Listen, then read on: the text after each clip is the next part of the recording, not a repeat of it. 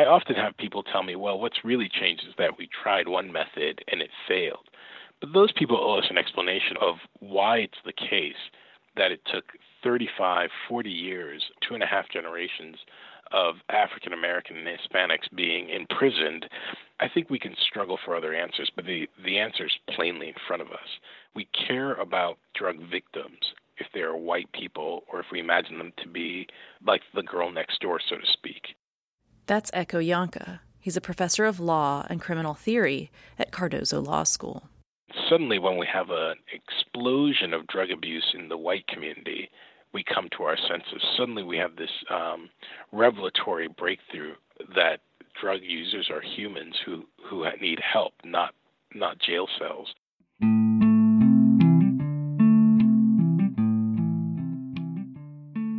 Welcome back to In Sickness and in Health, podcast about health and social justice.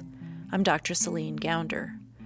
In the past few episodes of our series, we've taken a close look at the roots of addiction how the opioid crisis is affecting communities in rural America, and how government and even law enforcement officials are testing out harm reduction and public health strategies to help lessen the impact of this crisis.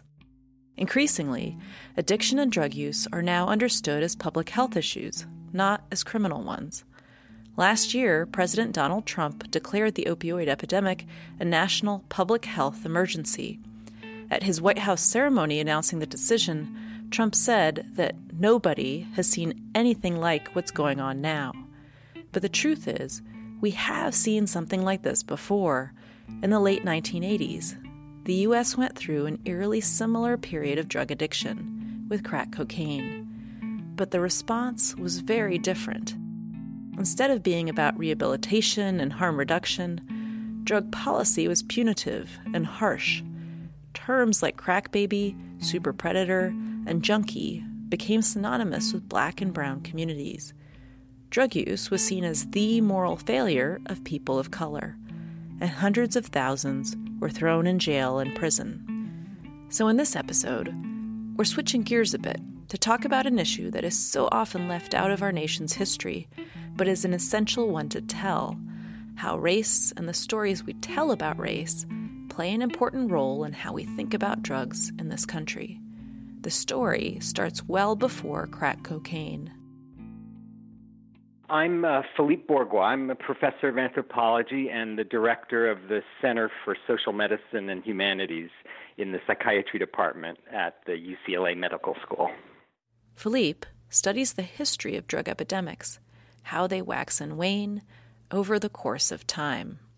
What you see is that there are always inevitably you know what we call now epidemics of drug abuse that rise and fall historically and they take distinct patterns that depend upon one the nature of the drug the destructiveness of the drug and also the state's response to it so to speak the the policies that that operate in the late 1800s cocaine use skyrocketed medicinal tonics of cocaine and opium were peddled as cure-alls to treat everything from hay fever to hemorrhoids to shyness. The original formula for Coca Cola included coca leaves, and you could mail order syringes of cocaine from the Sears and Roebuck catalog. Employers even gave their workers cocaine to keep them awake longer so they could put in longer hours in the mines and in the fields. Not surprisingly, by the early 1900s, cocaine was becoming associated with the lower classes most notably people of color.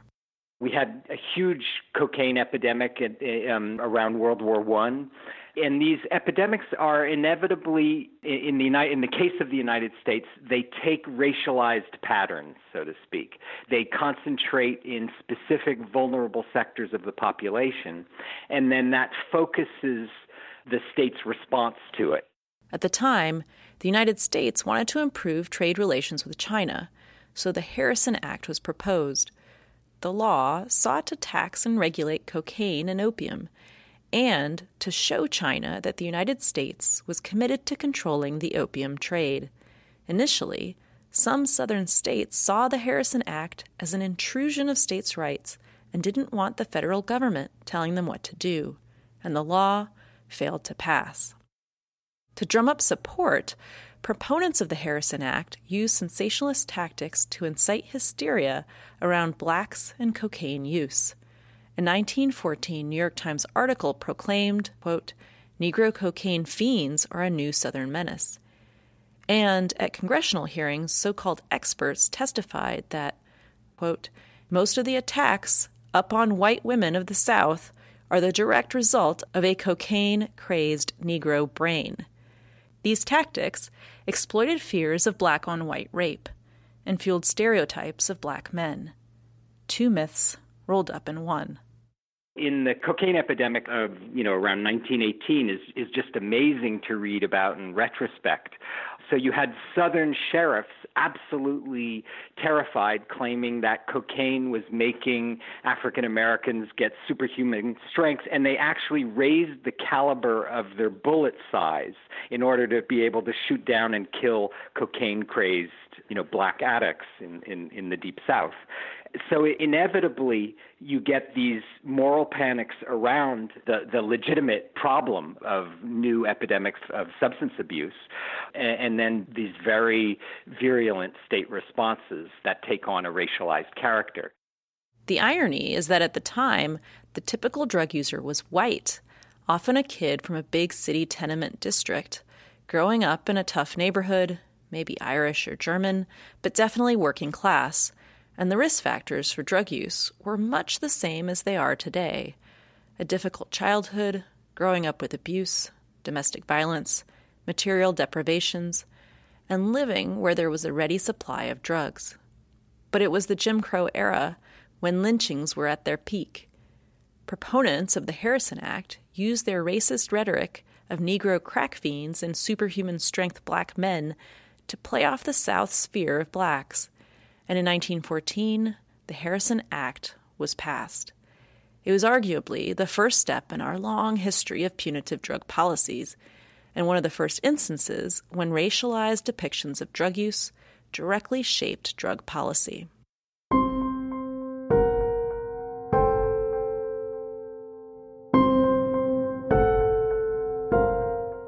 To some extent, what we're talking about is the bizarre fascination and obsession that the United States has around race it's extraordinary when you look at the details uh, of American history with respect to race. And, you know, it goes all the way back to our relationship to slavery. You know, no other country developed industrial capitalism, you know, in its own country on the back of slavery. Europe had delegated away to the colonies, to Haiti, you know, France to Haiti, uh, you know, England to Jamaica and so forth. Whereas in the United States, it was right inside our country.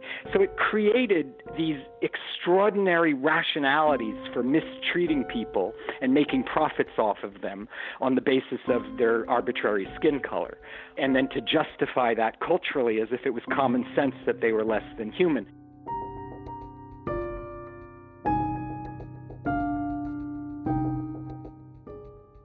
For Ekow Yankah, the law professor we heard from at the top of the episode, drug policy has been used repeatedly throughout history as a justification for keeping tabs on people of color and immigrants. So, a huge amount of this is not about drugs at all. A huge amount of this has always been about social and class, and in particular, racial control. Ekow points to when marijuana was first effectively banned in 1937. In the early 1900s, there was an influx of Mexican immigrants coming into southern states like Texas and Louisiana. They, of course, brought with them their own customs, including their use of cannabis, later renamed marijuana by American prohibitionists to capitalize on xenophobia. So the reason marijuana was made illegal, and not just illegal, mind you, but a Schedule One drug, was because police officials and government authorities understood this was a way to police Hispanic migrant workers. This was a way of policing brown people. The idea was to have an excuse to search, detain, and deport Mexican immigrants. It wasn't about the drug itself, of which scientists long knew the risks were vastly overblown, but it was a convenient leverage for the police. And that pattern repeats itself over and over and over. These initial policies and the racist rhetoric that surrounded them laid the groundwork for what was to come. But changing demographics played a part as well. My name is David Courtwright. I am a professor of history at the University of North Florida. David is an expert on the history of drug use and drug policy in the U.S. As life in the South in the early 1900s was being made more and more unbearable for people of color, the Great Migration started, first as a trickle and then as a mass migration of millions of people. Between 1916 and 1970, an astounding 6 million African Americans moved from the rural South to the big cities of the North. By the mid 60s, uh, 40% of African Americans at least lived outside the South, and they were overwhelmingly moving to big industrial cities like New York, like Chicago, like Cleveland, like Los Angeles. And that, of course, is where the primary narcotic markets were located by the mid 20th century. Inner cities were increasingly populated by people of color, where they were exposed to the same risk factors for drug use as their earlier white counterparts in the tenement districts. And this led to a shift in the demographics of inner city drug use. Drug related crime went up, and, especially when conflated with the violence of the race riots that characterized much of the 60s, this served to reinforce notions about criminality and race. Concerns about law and order created a deep rift in the Democratic Party and were a big part of the Southern strategy that helped propel Richard Nixon to the presidency in 1968.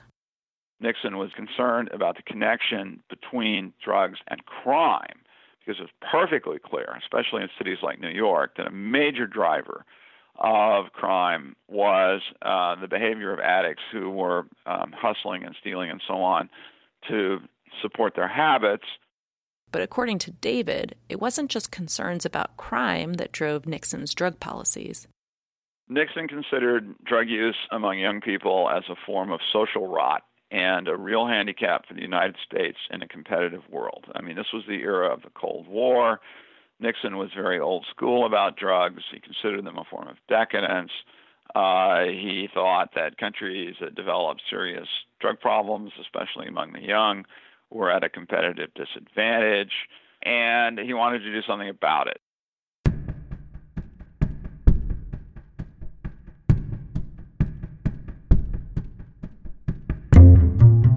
But Nixon's war on drugs was about something even bigger than crime, bigger than the Cold War. In 2016, John Ehrlichman, one of Nixon's policy advisors, told Harper's Magazine, quote, "The Nixon campaign in 1968 and the Nixon White House after that had two enemies, the anti-war left and black people. We knew we couldn't make it illegal to be either against the war or black, but by getting the public to associate the hippies with marijuana and blacks with heroin, and then criminalizing both heavily, we could disrupt those communities. We could arrest their leaders, raid their homes, break up their meetings, and vilify them night after night on the evening news. Did we know we were lying about the drugs? Of course we did.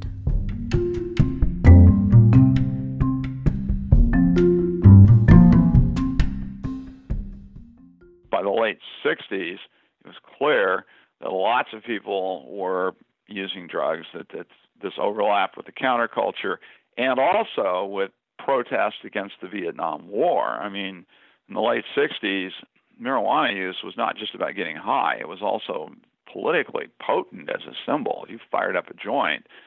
That was um, an expression of your disgust with American foreign policy, with your affinity for the counterculture. It was, it was ex- an expression of a lot of things. And Nixon didn't like that. As we all know, the 60s and 70s, when Nixon was president, was a time of tremendous cultural change in this country. The civil rights era, the women's liberation movement, anti Vietnam War protests, gay rights, the environment. Drug use becomes part of a package deal. It becomes a culture war football. It's tied into a general sense that American society has become too permissive, that it's the fault of the liberals, but that there are all kinds of things that are going on that are detrimental to the social fabric, uh, and from the standpoint of religious conservatives, ungodly. so there's an important symbolic dimension as well. So part of the logic of the war against cannabis was that it's it's part of this larger culture war, this attempt to uh, rid America of permissiveness and to turn the moral clock back to the 1950s. In 1971, President Nixon formally launched the War on Drugs, calling for the eradication of illicit drug use. Over the next few decades, police efforts to stamp out drug use escalated, terrorizing communities of color. Here's Philippe Bourgois again. In this move to capture the sort of moral majority spirit of what we now understand to be the culture wars, basically what went on with Trump, you know, started happening with who Nixon was appealing to, and then Ronald Reagan put that on steroids uh, where there was specifically an appeal to these sort of vague cultural values um, that are often very racist, or primarily very racist, in fact, that basically get people naively excited and, and, and distracted from sort of their pocketbooks to instead focus on vague cultural values of family values, patriotic values, and, and racist fantasies. By the time crack cocaine hit and became mainstream news, the groundwork had been set, and a very specific narrative of black America had taken hold. Yeah, I think the crack epidemic was traumatic, not just in how it affected things on the ground, which were devastating enough, but it was traumatic in the national psyche. That's Ekow Yankah again. The idea of crack became almost as terrifying as drug addiction itself. It meant that people thought of the inner city as more or less a sealed off war zone full of nothing but super predators. And I think we forgot that these are actually real communities with lots of great people struggling to survive in, in difficult situations. Crack was seen as an inner city street drug, a drug of gangs, guns, and street corners far away from the safety of white suburbia, where powder cocaine was being used. Although crack and powder cocaine are essentially the same drug, the effects of crack were wildly exaggerated, while cocaine was a symbol of affluence and luxury. The idea of drug dealers, crack peddlers, and thugs became very racialized. And if you were young and black, especially a young black man, you just remember how much that stuck to all of us, no matter who we were there's a way in which wearing your college T-shirt was a way of signaling to people that you were one of the good ones, or you the way that if I grew out my hair, suddenly um, little old ladies would cross the street. I think every young black man was deeply aware to invoke the one of the more recent crises we've had that we were only a hoodie away from being seen as a thug, and that was really attributable to the image of the young black crack dealer stalking the land. And although it's of course true that the crack epidemic ravaged communities of color, it's also true that the legal and criminal response to the crisis compounded the epidemic. In 1986, while Reagan was president, Congress passed the notorious Anti Drug Abuse Act. This law set penalties that were a hundred times harsher for crack than for powder cocaine and imposed mandatory minimum sentences. It also allocated millions of dollars to building more prisons. Here's Philippe. Instead of increasing treatment access, they just massively invested in law enforcement and zero tolerance law enforcement and in um, building up the prison infrastructure. And the United States then had the fastest rise incarceration rates that has ever happened in the history of humanity, making us the country with the highest per capita incarceration rate in the world. And when, when you look at the graph, it's just terrifying to see. It starts in 1980 and it just shoots up like a volcanic mountain and then plateaus off in the 2010s. Um, what happened was that in response to crack, a choice was made to institute a policy that we now understand to be, have been mass incarceration, which primarily hit African Americans and Latinos and poor whites. These policies ripped apart families and communities, and often for very minor offenses. A person caught with 50 grams of crack would be sentenced to 10 years in prison. For cocaine, the equivalent would be a possession of 5,000 grams. The sentencing ratio of crack to cocaine was an astounding 100 to 1. We had a whole generation that got swept off its feet and started cycling in and out of jail or just stayed in jail on super long sentences for trivial drug charges. And that experience is extremely negative for you. It makes you very hard to reintegrate into society. And it sets you, you up for an even longer term problem once the person gets out of jail and all of a sudden all there are minimum wage jobs. No one wants to hire an ex felon. And so they're at great risk of falling back into the same cycle of substance abuse that may have gotten them in, into prison in the first place. So you get a very vicious cycle with this mass incarceration response. For Ekow, mass incarceration and punitive drug laws are part of a racial bias that is steeped in our nation's history. I think it is part of a large web of things that are in one way or the other about controlling the poor, the African American, and now, of course, the Hispanic. Um, and I think, frankly, it's a vicious circle because you don't have to think, my goal in this is to stop people from voting. You just have to think there is something wrong with these people such that when they do drugs, it comes from some pathological place. The same pathological place that makes them criminals, that makes them lazy, that makes them shiftless. And once you have this view, this view that has, frankly, been the long undercurrent of our nation since its birth, it's very easy to use drug laws as just one more of a million things that allows you to dominate African American and Hispanics. And of course, it's not coincidental that you can use these same laws to control huge swaths of poor and struggling white people as well. But I think I think there's no question that the desire to control minorities is a huge part of why drug laws are convenient. And Ekow believes these laws have also fundamentally changed the legitimacy and power of our institutions. When we consistently use our political institutions to pretend and avow one value while serving another, it loses its moral force. It loses the way in which we have any faith that the laws are about anything other than a thin veneer of power. Ekow places the blame for this squarely at the feet of the unfair policing of black communities hypocritical laws and law enforcement are incredibly corrosive. So, for example, the black kid who is well aware that in the suburban neighborhood next door, all the kids can use whatever they want, that their white colleagues in the suburbs use the same drugs they do, often at the same rate they do, and that if they're caught, the cops either let them go or they get diversion sentence that disappears from their record, or more likely their parents are talked to quietly and they go into rehab. That young kid learns that these laws are not about drugs. These laws are about the way in which his neighborhood can be controlled by the cops.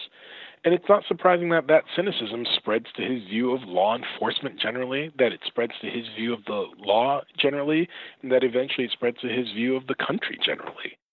And these policies affect not only black communities, but filter their way into many aspects of our society, and too often affect our basic assumptions about people.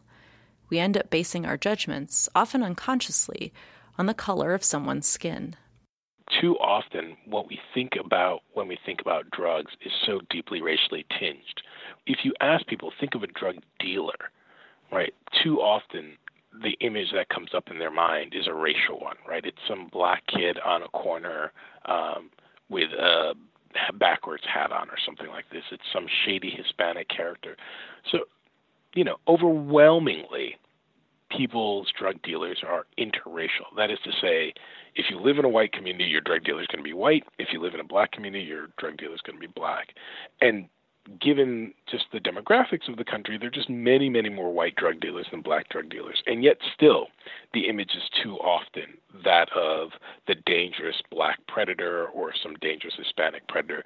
So we just think of drugs as a way of thinking about dangerous people of a certain type, dangerous racial stereotypes that allow us to call the police and control certain populations.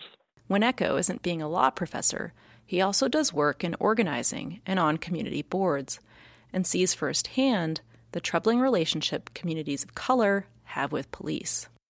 People want policing, they just want good policing. So it's really remarkable when you see the young man in the group say, I would never call the cops. These people aren't here to help us. Or when you hear people say, don't talk to the cops, don't snitch on our neighborhood, those ways of speaking are a deep sign of a total breach between citizen and police. It's a deep sign that there are entire communities that view the police as an occupational force. And it's also a deep sign of the problems that come from that. The police simply can't do their job if large swaths of the community view them as an occupational force.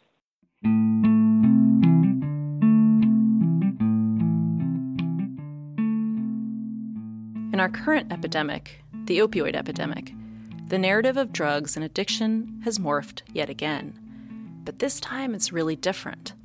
Many more of us now view addiction as something to be met with compassion and rehabilitation, instead of seeing it as a moral failing. Staunch war on drug hardliners have changed their tune, and more and more police and elected officials are pushing for public health solutions to the opioid crisis. So, what changed? For Ekow, it comes down to race. We can see that our responses to too many social problems split on the color line. That is to say, it's too often the case that when we think about jobs programs or social welfare benefits, um, healthcare, there are just too many things where if the community we imagine is white, we think this is a social problem that needs our help together. But if the community is black, we think, oh, there's something wrong with them. It must be a criminal law problem. For Ekow, although he's happy that our country is moving towards a public health approach to drug addiction, he can't help but feel a bittersweet sting. What's become obvious is that our response when we perceive drug users to be white, so, you know, quote unquote, average Americans, there's been this tremendous humanization, which is a slap in the face of minority communities that begged for that kind of humanity when drug use was rampant in our communities.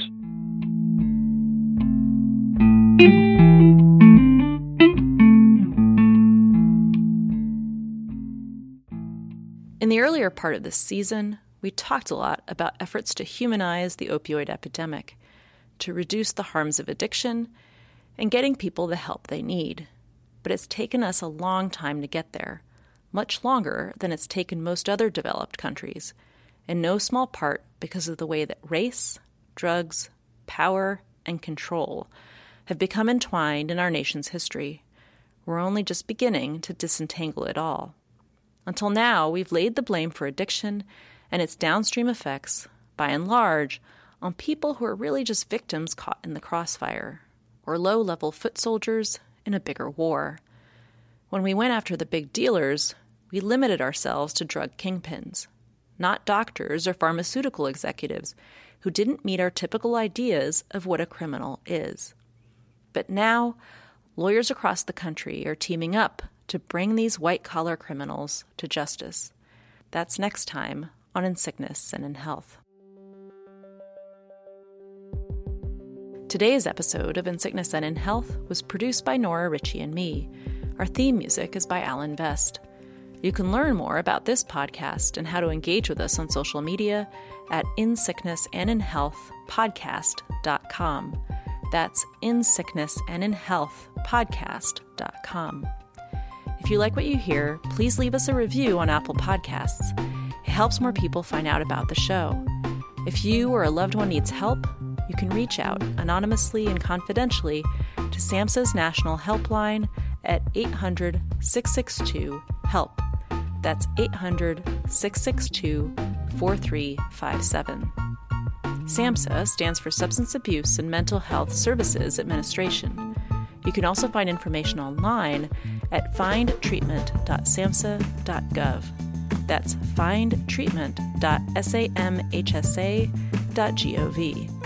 I'm Dr. Celine Gounder. This is In Sickness and in Health.